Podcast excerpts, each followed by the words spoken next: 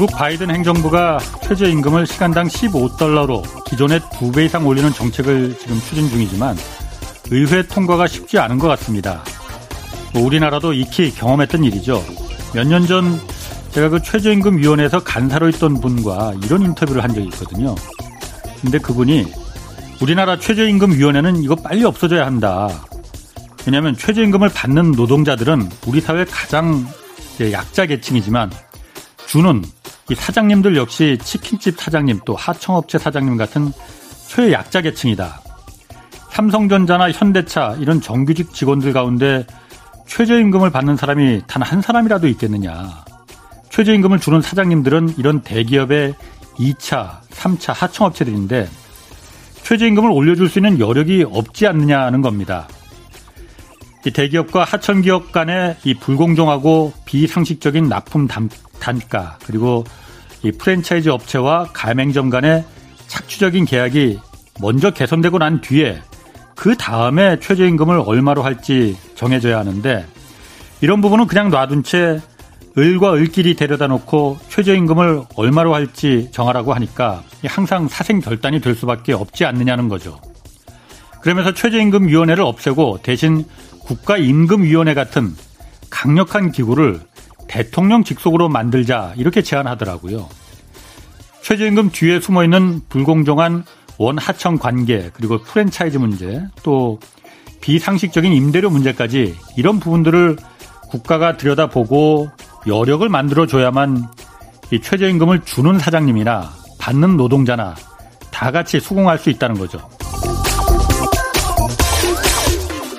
안녕하십니까. 저는 경제와 정의를 다 잡는 홍반장 KBS 기자 홍사원입니다. 홍사원의 경제쇼 출발하겠습니다. 유튜브 오늘도 함께 가시죠.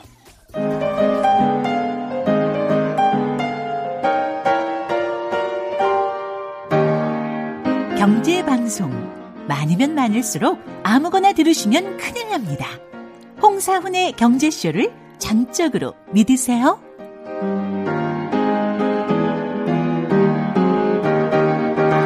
네, 2020년은 관광 역사상 최악의 해였다. 어, 유엔 세계 관광기구가 지난달 28일 발표한 2020년 국제 관광 현황 보고서의 이게 제목입니다. 뭐 당연히 공감하시겠죠. 이전에 우리가 경험하지 못했던 여러 가지 문제들을 해결해야 할 겁니다. 관광업계 또 항공 관광업계가 나아갈 방향이 어떻게 돼야 하는지 이훈 한양대 관광학부 교수와 점검해보는 시간 오늘 갖겠습니다. 이훈 교수님 안녕하세요. 네, 안녕하세요. 예. 3월에 한국 관광학회 신임 회장으로 취임하신다고 이게 가뜩이나 어려운 시기에 네. 어려운 직책을 맡으셨네요. 네, 그렇습니다. 예. 회원들과 함께 한국 관광학을 발전시키고자 합니다. 그렇군요. 아까 제가 그 유엔 세계 관광기구가 발표한 보고서에 국제 관광 현황 보고서에 제목이 제목이 그거였어요. 2020년 관광 역사상 최악의 해다. 네. 교수님도 당연히 체감하시겠죠. 더 네. 체감하실 것 같아요. 그렇죠. 사실 우리가 책에서만 보았던 전 세계가 멈추는 팬더믹이라는 상황을 맞았잖아요. 예. 이동을 전제로 한 여행이 사라지고 사람들의 삶을 바꾼 기이한 세상이었다고 생각합니다. 하지만 여행과 놀이는 사라지지는 않을 것인데요. 예. 실제로 어, 업계는 굉장히 어려운 시기를 맞았으니까 예. 여러 가지의 그 대안들을 정부에서 요청하기도 했고요. 예. 또 실제로 또 어려운 사정을 들어주기조차 예. 어, 잘 못한다. 뭐 이러는 하소연을 내보기도 했습니다. 음. 사실 여러 곳에서 어, 어려운 상황 속에서는 뭐 불만과 불평도 있었지만 예. 실제 상황 자체가 매우 어렵기 때문에 이것을 해소하기 위한 각계 노력들이 필요한 시점이라고 생각합니다. 음. 뭐 그분들 입장에서는 이게 삶의 문제니까 뭐 네. 당연히 뭐 불평 불만이 없, 없으면 오히려 이상한 거 아닙니까? 네, 맞습니다. 그런데 제가 이 보면은 그 여행 업계가 주기적으로 그러니까 좀 그 위기를 겪었었잖아요. 네. 뭐 비근하게 2009년도에 신종 플루 때도 그랬고 2015년에 메르스타 사태 이 네. 전염병이 돌 때 이때마다 그 관광 산업이 항상 위기를 겪었었지 않습니까? 네, 네, 그렇습니다. 근데 그때하고 비교해 봤을 때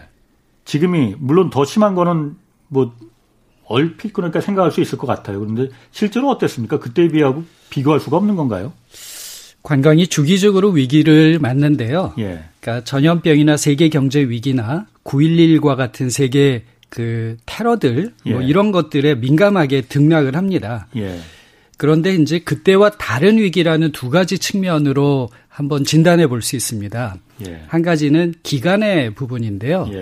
예. 대부분의 위기가 한 3개월에서 4개월 정도 지나면서 큰 폭으로 음. 반등을 했었습니다. 네. 지금은 1년이 넘고 있는데 사실 언제 끝날 것인가에 대한 불안감조차 남아 있다고 볼수 네. 있죠. 두 번째는 방향인데요. 국민이 해외여행을 나가는 것을 outbound라고 하고 예. 외국인이 국내에 들어온 것을 inbound라고 얘기를 하는데요. 예. 대부분은 그 전의 위기는 한쪽에 문제가 있었습니다. 음. 그런데 이번에는 양쪽 방향이 모두 제한이 된 그런 상황인 거죠. 그러다 보니까 여행사라든지 호텔, 항공, 면세점을 포함한 모든 관광 산업이 전체적으로 위기를 맞고 있는 그런 상황입니다. 그럼 메르스 사태나 그 신종플루 그때는 말씀하신 대로 그 inbound 들어오는 관광객들이 적은 그 적었던 피해였나요? 그러면은 그렇죠. 예. 아, 그렇지만 나가는, 관광객 뭐 나가는 관광객들은 괜찮았고요. 예. 예. 또 세계 경제 위기 때는 또 어, 이제 환율의 변화가 있으면 그 예. 변화에 따라서 나가는 사람이 많거나 또는 들어오는 사람이 음. 많기도 합니다. 그렇죠. 네. 아. 이런 그래서 어느 한 방향이 좀 어, 좀 약화되긴 하지만, 하지만 관광 전체 산업이 멈춰진 경우는 처음이라고 생각을 합니다. 이게 우리나라만 그런 건 아니죠? 예, 우리나라만 그런 건 아닙니다. 요번 같은 경우는 전 세계가 같이 겪고 있는 문제인데요. 아, UNWTO가 그동안에 이제 낸 탱, 통계를 보면은 예. 1990년에 세계 관광객이 약 4억 3,900만 명 정도였습니다. 예. 어, 그런데 2019년에는 약 14억 5,900만 명까지 올라갔어요. 그러니까 한 10억 명 정도가 더 올라간 거죠. 예. 그런데 작년 코로나 발생으로 2020년에 다시 약 4억 명 정도로 줄어들었습니다. 예. 그러니까 딱 30년 전으로 돌아갔다라고 볼 수 있습니다. 30년 전으로. 네.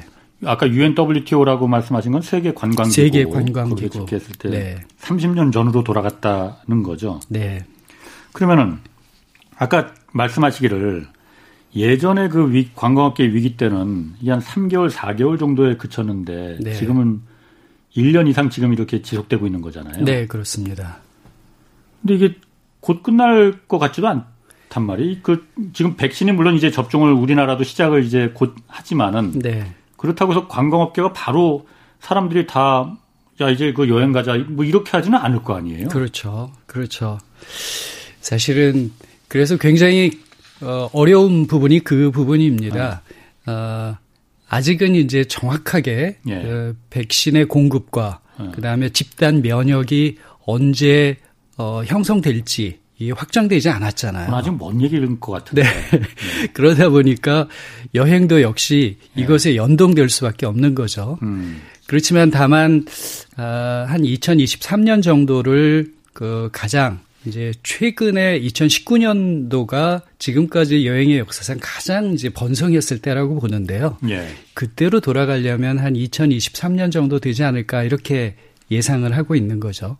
2023년에 그러니까 가장 2019년도처럼 번성기를 본다는 거예요? 아니면 네. 그때부터 이제 여행들을 그 좀그 그 풀리기 시작한다는 건가요? 2023년에는 그 정도 급으로 다시 회복돼 갈 것이다 이렇게 예측을 하는 거죠. 2023년이면 앞으로 한 2년 남은 네, 거잖아요. 네, 그렇죠. 그때까지 그럼 그때까지는 계속 지금 상태가 좀 풀리지 않을 거라고 보시는 거군요. 아, 그렇게 볼 수는 없을 것 같고요. 네. 예를 들면 이제 아마도 관광이 국내 관광부터 조금씩 풀릴 것 같습니다. 예. 네, 국내에 이제 여러 지방을 돌아다닌다라든지 하는 이런 예. 관광부터 풀리기 시작할 거고요. 세계 다른 나라들도 아마 그럴 겁니다. 지금 음.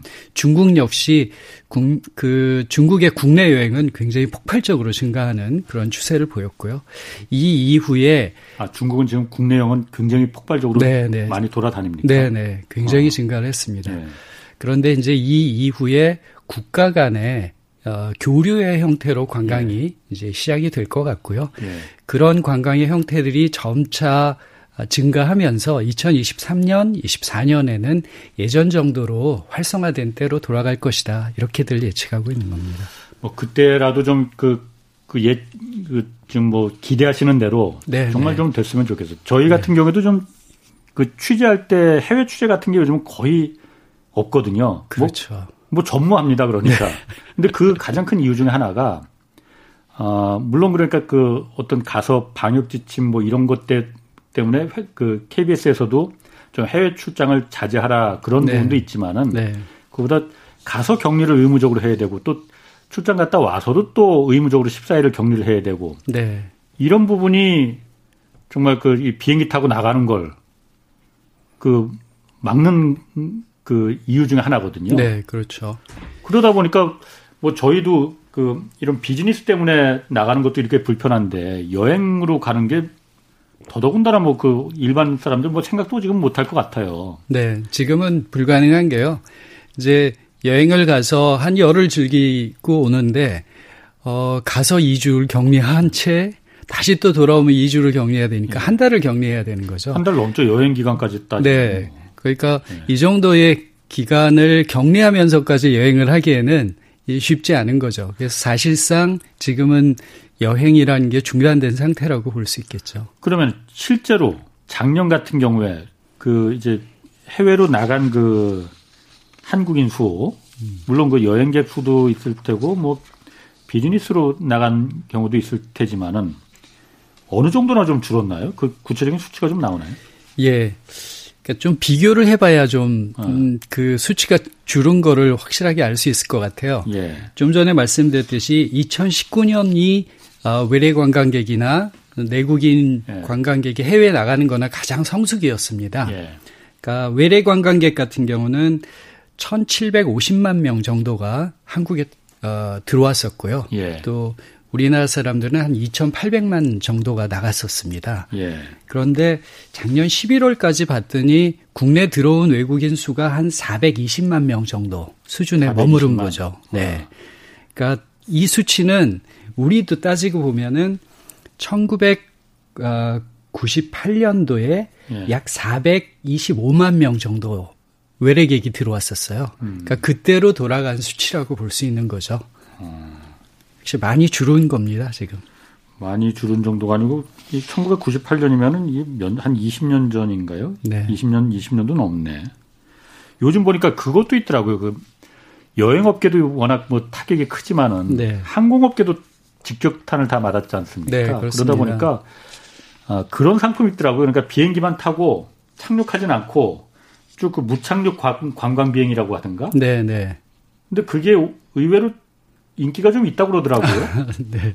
그냥 가서 고도를 좀 낮게 해준대요. 그래서 네. 대마도까지 가는데 뭐그 착륙할 수는 없으니까 고도를 낮게 해서 좀 일방적인 항공 고도보다는 낮게 해서 음. 그래서 쭉 한번 구경하고 돌아오는데 그러면은 항공사 입장에서는 그게 사실 뭐 이득이 나겠습니까? 그런데 음.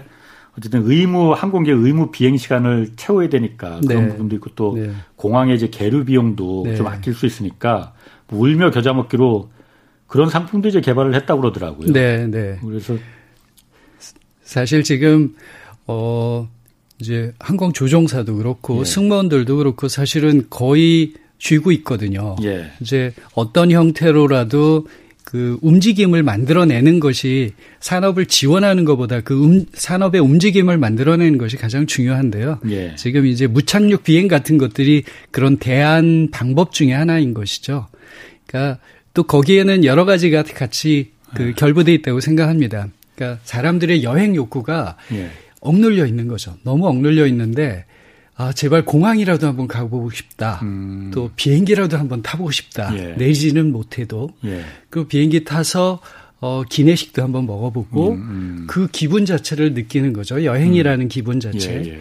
실제로 공항을 가고 공항에서 비행을 한번 떠난다는 것 자체가 이미 사람들로부터 행복감을 주고 그 음. 여행에서 굉장히 중요한 게 이제 일탈감이라고 하거든요. 예. 일탈감을 느끼게 해주는 그런 요소이기 때문에 굉장히 중요한 한 방법이고요. 또 그 안에서 이제 면세점도 이제 판매를 예. 할수 있으니까 예.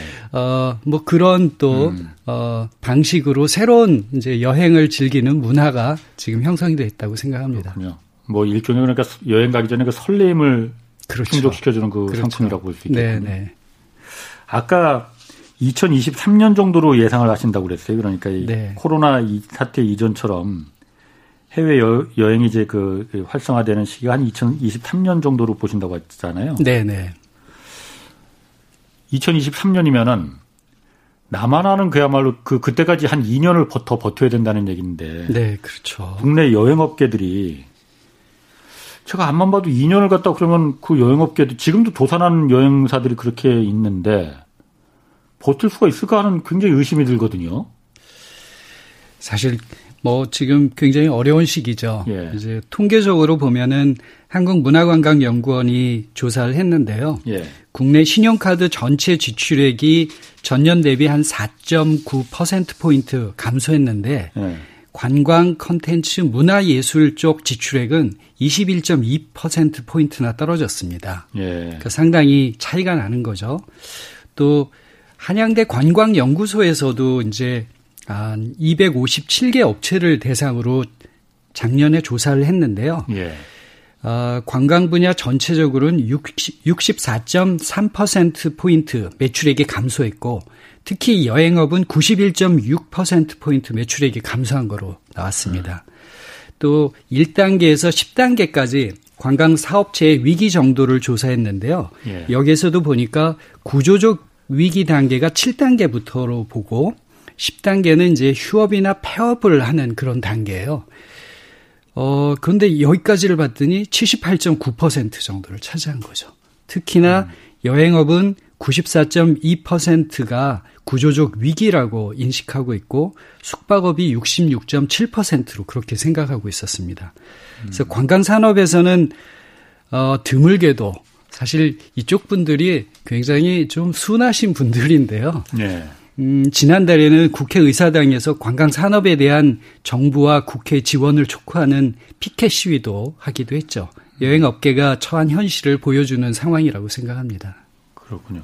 그 관광업계나 지금 뭐 숙박업계도 마찬가지고 다 그 관광 산업에 들어가는 그 산업 아닙니까? 네. 여기 고용 인원도 사실 상당할 테고 네, 네. 그 국내 총생산에 기여하는 부분도 꽤 있을 테고 우리 경제에 미, 하여튼 미치는 규모나 영향이 꽤 클 거 아닙니까? 그렇기 네네. 때문에 네. 아까 말씀하신 대로 국회 앞에서 네. 이제 피켓 시위도 좀 그렇죠. 했을 거고 어느 정도나 좀 그 피해 규모가 좀 된다고 보시는 거예요?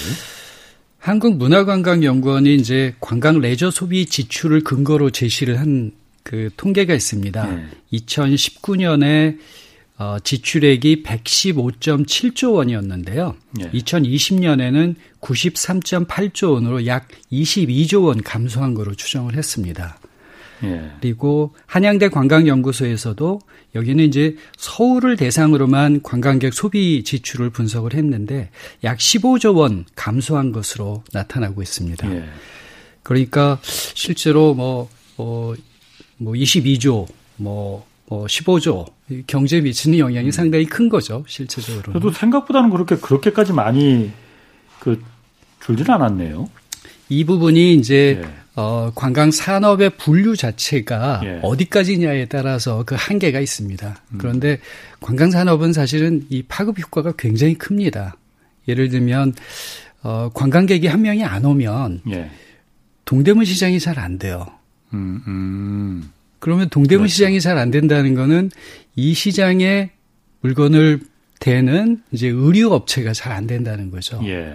마찬가지로 어 관광객 수가 있을 때 가든 음식점이 안 된다면 식자재 역시도 예. 어 영향을 갑니다. 예. 그러니까 전반적으로 이 파급 효과를 전체적으로 따지면 그 지금의 이제 이 어, 경제적 피해는 훨씬 더 늘어날 거라고 생각을 합니다. 그것까지 지금 그 다 넣지는 않은 거군요. 그, 그, 그것까지 다 넣지는 못했습니다. 그것까지 넣으면은 그야말로 뭐, 뭐 훨씬 더 그거보다 네, 커지겠네요. 네, 그렇죠.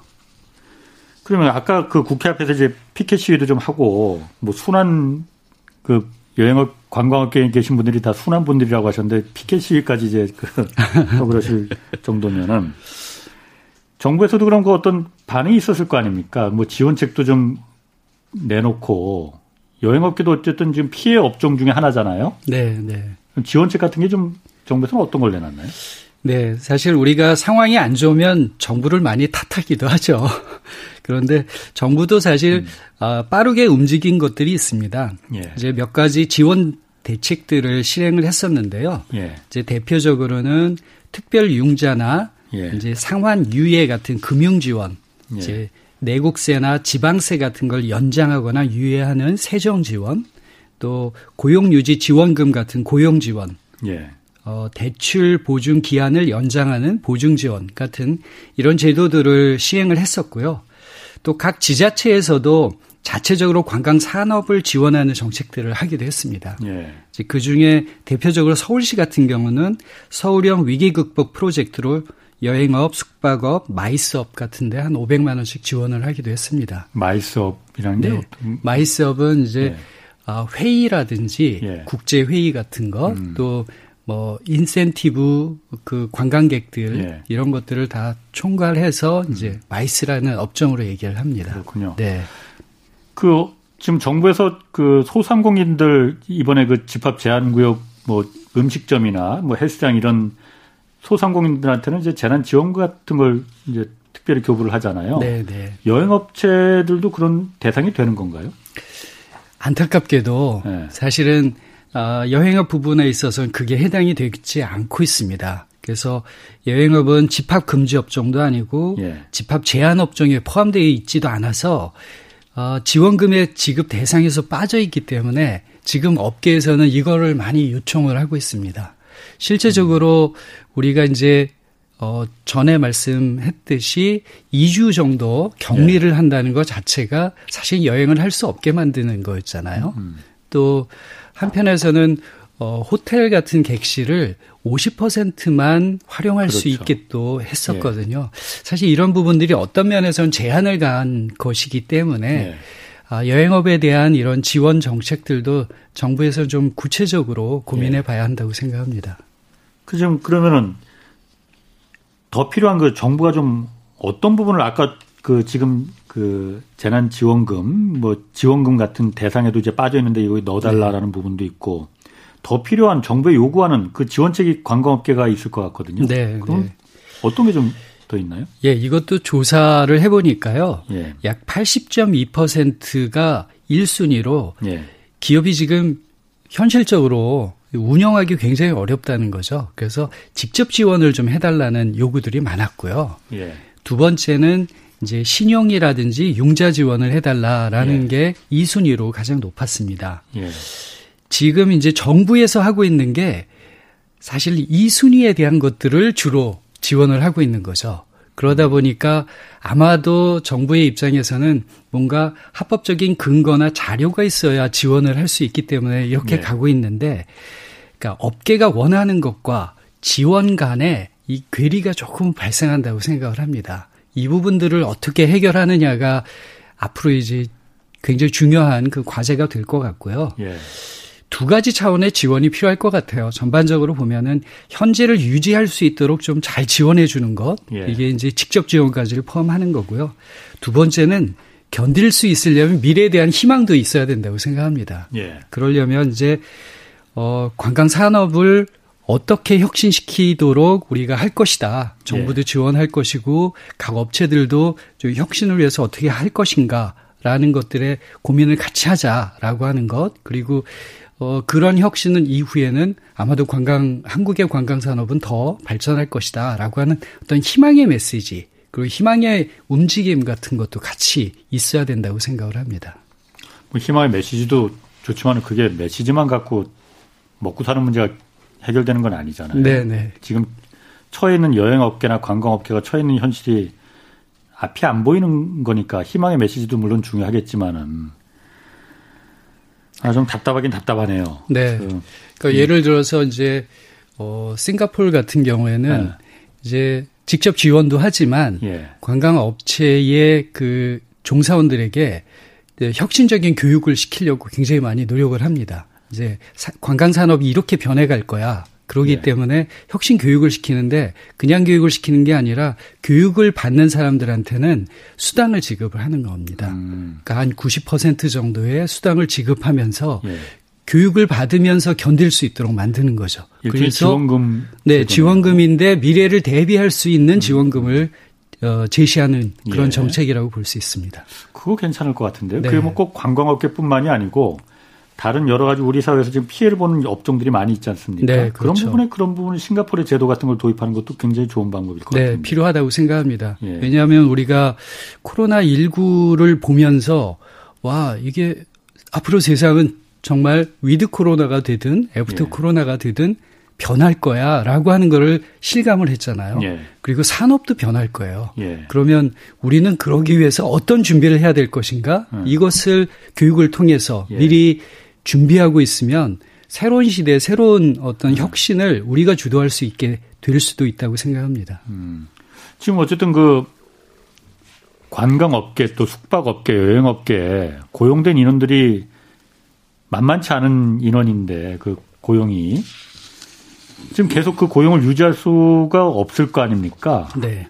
고용 어쨌든 뭐 사람을 이제 쓰던 사람을 뭐 안타깝지만 해고시킬 수밖에 없고 네. 줄일 수밖에 없고 그럴 수밖에 없을 것 같은데 그런 부분에 대한 그, 그 어려움도 많을 것 같아요. 네. 어쨌든 사람을 사람이 자원인데 그 사람을 계속 둘 수 없는 네. 그런 부분에 대한 뭐 어떤 정부에서 지원이나 보상 뭐 이런 것도 있습니까? 예. 실제로 관광 산업이 이제 사람을 가장 많이 고용하는 산업이잖아요. 예. 그런데 이번 사태로 인해서 특히 여행업이든 호텔이든 많은 부분에 있어서 사실은 계속 고용할 수 없기 때문에 음. 어, 그 사람들을 많이 내보내고 있습니다. 지금은. 그래서 또 이 사람들이 또 다른 쪽으로 전업을 지금 하고 있거나 예. 뭐 이런 그 상황들이 빚어지는 거죠. 근데 좀 안타까운 것은 이분들이 그 업 계에서 상당히 오랫동안 가지고 왔던 노하우들이 상당히 쌓여 있고 예. 이게 관광이 회복될 시에는 음. 정말 필요한 그 인력과 노하우들이거든요. 이것들을 우리가 자산을 잃어가고 있는 현상이라는 게 현재의 현상입니다. 음. 예. 그래서 정부도 이제 대책을 어, 내놓긴 했었어요. 어, 그 고용 유지 지원금이라는 걸 통해서 예. 일정 정도 특히나 이제 숙박업, 공연업, 면세점 등 한 8개 업종에 대해서는 이런 지원금을 줬는데요. 예. 아쉽게도 이게 기간이 정해져 있어요. 그래서 업계에서는 이걸 좀 지속해서 계속 네. 어, 좀 지원을 해달라라고 음. 하는 걸 요청하고 있습니다. 기간이 어느 정도나 좀 됐었는데 이게 이제 한번 어, 작년 까지 했었고요. 요게 예. 연말까지 다시 또 연장이 됐었고요. 그 연장 기간들이 일단 정해져 있다 보니까 예. 어, 코로나가 끝나진 않은 상황이잖아요. 그래서 이게 그래도 다시 회복될 때까지는 좀 예. 연장을 해달라라고 하는 요구들을 하고 음, 있습니다. 그렇군요.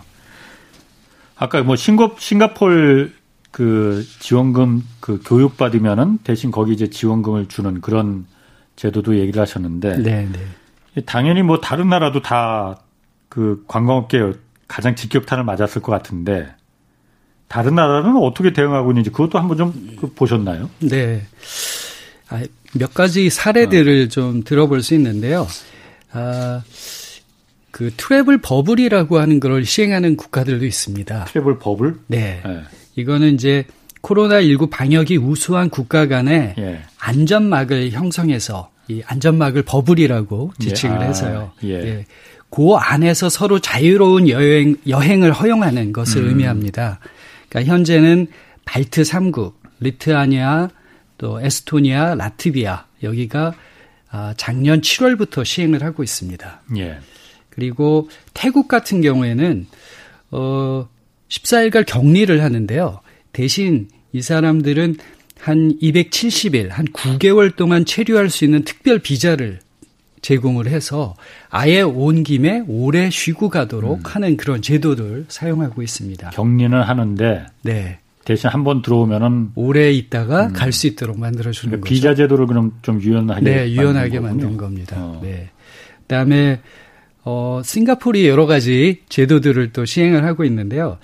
여기는 이제 국민이나 방문자 모두에게 전자목걸이라든지 또는 그 트래킹을 하는 앱을 깔도록 해서요. 예. 국내 여행을 할 수 있도록 만들어 줍니다. 대신 어, 요 기록은 한 3일 후에는 없어지는데 그 기록을 동의하도록 했을 경우에 예. 이제 국내 여행을 할 수 있도록 활성화시키는 그런 제도를 만들어 놓고 있고요.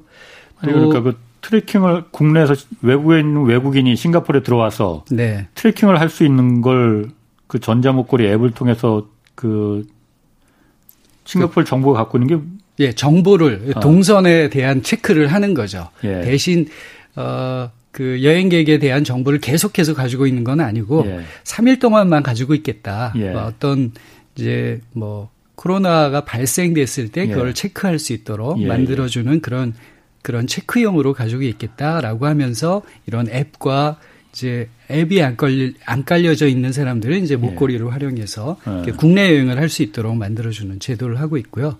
또 코로나 이제 보험을 또 들어갔고요. 예. 이 보험을 실시를 하고 있습니다. 아. 네. 그리고 또 관광 산업에 대해서 지원하고 있는 것도 있어요. 예. 일본 같은 경우는 1조 6천 700억엔 규모 상당한 수준이죠. 예. 그러니까 우리나라 따지면 한 17조 정도 되는 것 같습니다. 그러네. 예. 예. 여기에 이제 예산을 편성하고 있고요. 예. 숙박 당일 여행 비용의 한 50% 정도를 지원하고 있습니다. 예. 어, 싱가폴 같은 경우 아까 말씀드렸듯이 임금 이제 항공이나 여행, 호텔 등에 있는 사람들의 임금의 한 75%를 지원하는 제도 같은 것들을 음. 쓰고 있고요. 상당히 여러 가지 제도를 통해서 관광 산업이 무너지지 않도록 이제 지원하는 그런 정책들을 쓰고 있습니다. 뭐 정부가 여행업계, 관광업계만 이 무너지지 않게 지원을 해줄 수도 없는 거고 그 그런 부분에서 좀 참 이 어려움이 뭐 정책을 결정하는 행정부에서도 네. 좀 있을 것 같아요. 코로나가 어쨌든 인류 역사상 지금 가장 힘든 시기를 보내고 있다라고까지 누구는 뭐 얘기를 하는데 여행 트렌드도 어쨌든 코로나를 겪으면서 작년에 이걸 겪으면서 많이 그 트렌드도 달라졌던 것 같아요. 제 주변에서 보더라도. 네, 그렇죠. 아, 그 전문가 의견 조사들을 저희가 했었고요. 그래서 예. 한번 쭉 정리를 했었는데요. 예. 그 중에 이제 몇 가지 트렌드로 우리가 지정을 할 수 있는 게 역시 안전이 중심 키워드가 될 것이다. 안전. 네. 그래서 예. 어, 숙박지라든지 교통이라든지 안전과 위생 이런 예. 거에 대한 관심이 굉장히 높아지니까 예. 이것에 대한 대응들을 해야 된다라는 거고요. 국내 관광이 아무래도 어, 이 기간 동안에 훨씬 더 활성화될 것이다 이렇게 본 거고요. 음. 뭐갈 데가 뭐 해외는 나갈 수가 없으니까. 네, 뭐 그러니까 그렇죠. 네. 또 사실은 또 국내에 굉장히 좋은 점들, 좋은 곳들이 있었는데 네. 우리가 미처 어, 비행기를 타려고 했지 국내를 잘 보지 못했던 것도 맞습니다. 있어요. 예. 그러니까 멋진 곳들을 발견할 수 있는 기회가 다시 예. 온 것이기도 합니다. 예. 또 그 다음에는 outdoor recreation이라든지 이런 여행들이 좀더 음. 활성화될 것 같고요. 어, outdoor recreation이라는 게 어떤 걸 예를 그러니까 든다면 휴양림을 간다든지 예. 캠핑 같은 걸 한다든지 예. 이런 유형 음. 자연과 친밀한 그런 여행들을 예. 좋아할 것 같고요. 그다음에 대규모의 여행보다는 소규모 맞춤형 여행들, 예. 친밀한 사람들끼리의 여행, 예. 이렇게 서로 신뢰할 수 있는 사람들끼리의 여행 이런 네. 형태들이 이제 좀 증가할 것 같습니다. 음, 음. 서비스도 이제 아무래도 비대면 서비스가 증가할 것 같고요. 예. 또 약간은 좀 재미있어지는 게 이제 여행지에서 어 재택을 하는 이런 유형들 여행지에서 네. 재택 근무. 예, 재택 근무를 여행을 가서 거죠. 네. 사물을 보는 거. 그렇죠. 그리고 예. 이제 주변을 돌아다니는 생활 관광 같은 것들, 예, 예 이런 여행들, 그러니까 라이프 스타일 관광이 증가할 것으로 예측을 하고 있습니다. 어, 뭐 제가 아까 말씀하신 것 중에 여행을 가서 그 사물을 보는, 네, 뭐 집에서 재택근무를 하든 여행을 가서 재택근무를 하든 마찬가지니까 그런 여행 상품을 개발한다 이거. 네, 그렇죠. 이제 요번을 지나서 보니까 어 재택근무를 해보니까 예. 어 이것도 괜찮네라는 생각이 들은 거고요. 예. 굳이 그러면 집 말고 좀더 음. 여유로운 곳에서 일을 할 수도 있잖아. 노트북만 있으면 되니까. 예. 그러니까 여행지에서 어 일도 하고 예. 또 바닷바람도 쐬고 예. 그쪽에 음식도 먹고 하는 예. 방식들 그래서 네. 재택근무와 여행이 결부되는 예. 이런 스타일들도 네. 앞으로는 더 활성화될 것 같습니다. 어, 그 새로운 트렌드라고 볼, 볼, 볼 수가 네. 있겠네요. 네, 네. 그 한국관광공사가 지금 2021년도에 국내 관광 현상을 그뭐 일곱 개 키워드로 집약한 게 있더라고요. 네. 그러니까 영어로 하면 between, B-E-T-W-E-E-N. 원래 between이라는 단어는 뭐뭐 사이에 네, 있다는 맞습니다. 거잖아요. 네. 이, 이, 그걸 말하는 것 같지는 않고. 네, 네. 어떤 내용을 그 담고 있는 건가요? 이게 이제, 음, 각 키워드들의 앞자를 따서 네. between이라고 한 건데요. 예. 이제 어, 균열을 얘기하는 브레이크, 예. 뭐 위로를 얘기하는 인크리지, 음. 뭐 연결을 얘기하는 타이, 뭐 어디든 간다 해서 wherever, 뭐 예. 강화를 얘기하는 enhance, 예. 뭐 기대를 얘기하는 expect, 예. 주목의 note 이런 걸 음. 따서 그 앞 글자만 어, 딴 거군요. 네, 이렇게 얘기를 했습니다. 예. 사실 트렌드를 제시하는 건 매우 의미 있는 일인데요. 예. 개인적으로는 조금 억지스럽게 단어를 맞추는 걸 그렇게 좋아하지는 않습니다.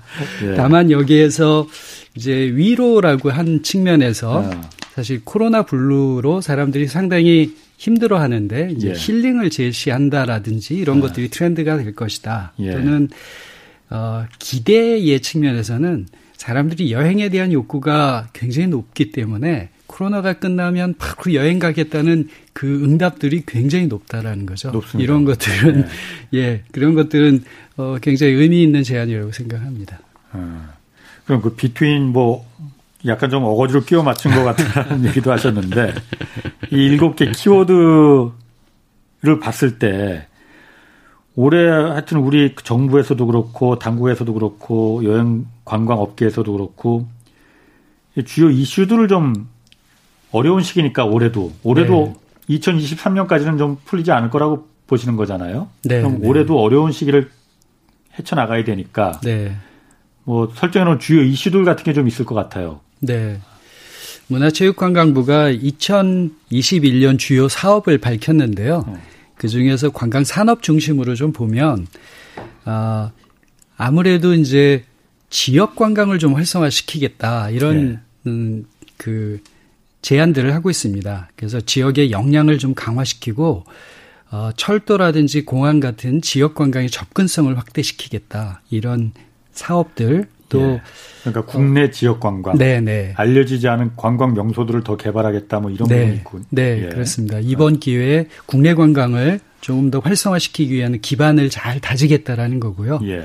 그 다음에 방한 관광 시장을 좀 다변화한다는 측면에서도 이제 국가 간의 아까 travel bubble이라고 하는 거 이런 예, 예. 걸 한번 추진하려고 노력을 하고 있고요. 그러면 그 아까 그 travel bubble이라는 게 우리 아까 뭐 발트 삼국이나 이런 데는 인접국들 네. 간에 뭐 그 협약을 맺은 것 같고 협약을 맺은 거죠. 아, 네.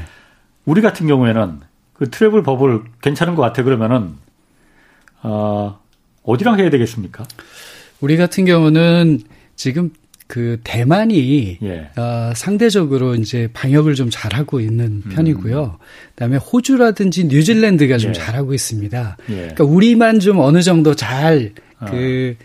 잡고 나면 예. 이들 국가들하고는 여행도 많이 하는 국가들이니까 예. 해볼 수 있지 않을까 생각을 합니다. 그럼 그렇게 되면 그 나라에서 만약 그 오케이 하면은 가서 격리하지 않아도 되고 들어와서 격리하지 않아도 되고 이걸 네. 허용해 주겠다는 그렇죠. 거죠. 그러니까 사전에 잘 체크를 하도록 만들고 예. 어, 다니는 동안에 그거를 이제 트래킹을 좀 해서 네. 어, 체크를 하고 아. 그러면 어, 또 도착한 이후에 이제 검사를 했을 때 굳이 2주를 격리하지 않아도 이 사람들을 각 국가들을 서로 신뢰하면서 그 검사들을 인정하겠다는 거죠. 음. 그러면 제한적이라도 여행이 지속될 수 있다고 생각을 하는 거죠. 그거는 뭐 사실 우리뿐만이 아니고 그 나라들도 원하는 것 중에 하나일 아, 네, 것 같은데 원하고 있습니다. 예. 그럼 그게 좀 뭐 괜찮은 아이디어 같아요. 네, 네. 그 구체적으로 좀 이렇게 좀 민간 차원에서라도 그런 부분이 좀 이렇게 좀 추진이 되거나 진행되거나 그런 건 있습니까? 사실 이거는 정부 간의 협약이 돼 있어야지만 민간이 움직일 수 있는 거라서 외교적인 그, 그 네. 절차가 필요할 것 같아요. 네. 민간에서는 지금 이제 사람들이 왔을 때 예. 어떻게 관리할 것인가에 대한 프로토콜 같은 것들 이런 예. 것들은 준비를 하고 있습니다. 예. 그래서 시작이 되면 어떻게 어, 여행객들을 관리하고 여행지를 데리고 다닐 것인지 이 사람들을 잘 관리할 것인지 예. 이 부분들은 이제 민간의 영역인데요. 예. 이건 어느 정도는 준비되어 있습니다. 예. 그러니까 정부 간의 협약만 잘 맺어지면 가능하리라고 생각이 됩니다. 정부 간의 협약 그거 사실 지금 그러면 정부에서 그런 추진을 지금 하고 있는 건 아니군요. 지금 얘기 들어보니까. 예, 지금은 아직은 우리가 어. 이제 감염의 어 지금 상황이 예. 좀 진정이 돼야 음. 추진할 수 있는 거기 때문에 기회를 엿보고 있는 것 같습니다. 정부도. 하긴 우리가 지금 암만 그 방역을 잘한다고 하더라도 호주나 뉴질랜드 이쪽은 거의 뭐 10명 단위니까 네, 하루에 네. 확진자 나오는 수가. 네, 그렇죠. 거기 일단 그 나라들이 일단 좀 승낙을 하지는 않을 수도 있겠군요. 네, 네. 우리가 좀 같이 내려가면은 네. 그런 나라들하고 같이 너희들도 좋은 거 아니냐. 그 어, 여행업계 그럼요. 거기도 어려울 텐데 당연히. 네, 그쪽도 어. 한국 관광객이 굉장히 네. 많이 나가는 국가거든요. 그렇죠. 그러니까 네. 한국 관광객을 상당히 원하고 있습니다. 예. 를 들어서 하와이 같은 데는 어, 한국 관광객 오라고 합니다. 대신 아, 네, 어. 대신 이제 그런 어 그 격리라든지 이제 예. 어, 그 어떤 백신이라든지 예. 또는 이제 검사 같은 이런 예. 조항들을 두고 있는데요. 예. 한국 관광객들을 대부분 다 이제 환영을 하고 있어요. 그런데 만약에 travel bubble 같은 이런 협약을 잘 맺는다라고 하면 한국에서 많이 갈 수 있는 거죠. 그럼 그 국가들도 도움이 되겠죠. 그 travel bubble은 사실 굉장히 현실성 있는 어, 방안입니다. 그 정말 네. 그럴 듯하게 들립니다. 네, 네. 그리고 여행 업계가 지금 이 난국을 이 위기를 뚫고 나갈 수 있는 저는 good news라고 들리는데요. 네. 네. 어, 좀 적극적으로 한번 그 관광협회 그 회장도 되셨으니까. 네, 네. 좀 그 부분을 돌파구로 좀 생각해서 어, 적극적으로 해, 해 보시면 좋을 것 같아요. 네, 저도 노력하겠습니다. 그리고 지금 그 어쨌든 그 이 관광 분야라는 게 변수가 사실 이번 코로나도 그렇지만은 외부 변수가 사실 굉장히 많은 산업이잖아요. 네, 그렇습니다. 응? 우리나라 이제 관광만의 뭐 좀 갖고 있는 그 특징이라고 할까요? 이런 거 좀 어떤 게 좀 네. 이거는 이제 코로나 19하고는 조금은 좀 어, 다른 측면일 수도 있는데요. 예. 기본적으로 관광은 행복을 추구하는 여행 욕구에 기반하고 있어요. 예. 그래서 위기가 오면 금방 급감을 하다가도 조금 완화되면 다시 이제 급등하는 그런 추세를 계속해서 보이는 거죠. 예. 그런데 한국의 한 가지 좀 특성이 있는 거는 어, 지정학적 특성이 들어가 있습니다. 예를 들어서 어, 주변국하고 관광 교류가 양적인 면에서는 굉장히 중요해요. 예. 중국에서 엄청나게 많은 관광객들이 올 수 있고 예. 일본에서도 굉장히 많이 올 수 있거든요. 예. 그런데 현실적으로 중국하고 사드 분쟁이 내면서 예. 중국인 관광객 수가 뚝 멈추게 되고 예. 또 한일 간의 외교 갈등 때문에 또 뚝 멈추는 예. 이런 현상들이 나타난다는 거죠. 음. 그래서 지정학적인 측면들이 음. 외교 갈등이나 이런 분쟁으로 이어졌을 때는 상당히 네. 그 위협적으로 나타나고요. 대신 또 중국이나 일본이 또 여러 가지 이벤트들을 많이 해요. 예를 들면 중국, 일본이 만약에 예. 올림픽을 열게 된다면 아, 예. 여기 같은 관광객이 한국에 올 수 있는 기회들이 훨씬 더 높아지는 거예요.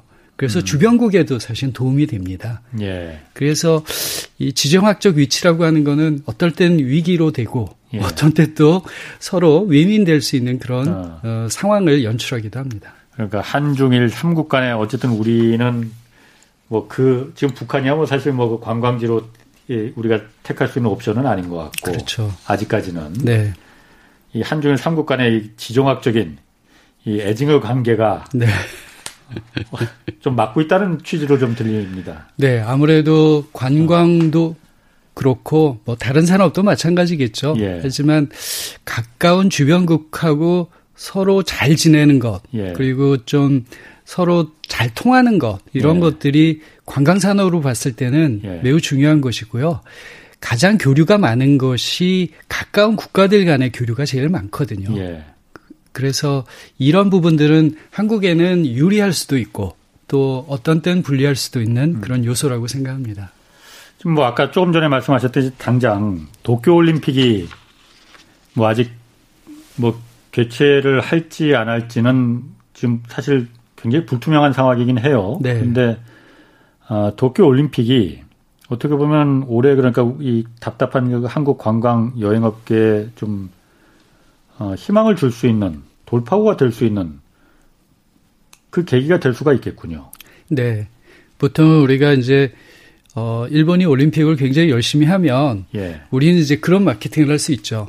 아 일본까지 왔는데 예. 그 일본만 왔다 갈래? 예. 아 한국이라는 멋진 곳이 있어. 예. 여기 들렸다 가면 훨씬 더 재밌는 것들이 많아라고 예.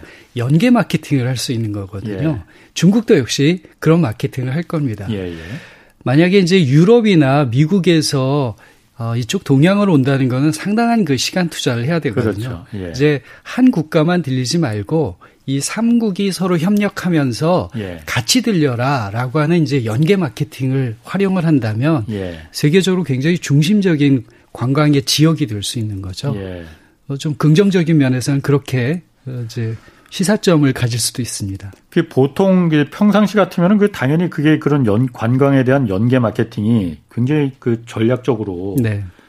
어, 그런 마케팅을 전략을 펼쳤을 텐데 지금은 사실 코로나 상황이라서 말씀하신 대로 유럽의 관광객들이 일본 하나 한 곳 가기도 사실 그 어려운 거죠. 네.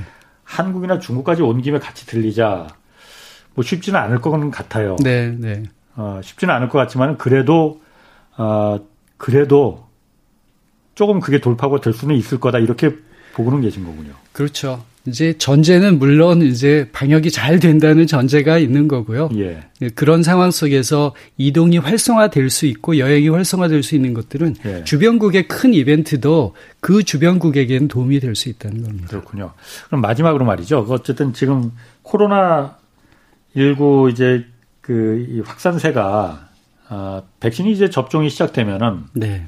뭐 확신할 수 없지만은 좀 잦아들지 않겠습니까? 네, 그리고 네. 정상 점점 이제 정상의 시대로 다시 돌아갈 길을 이제 기대하는데 네.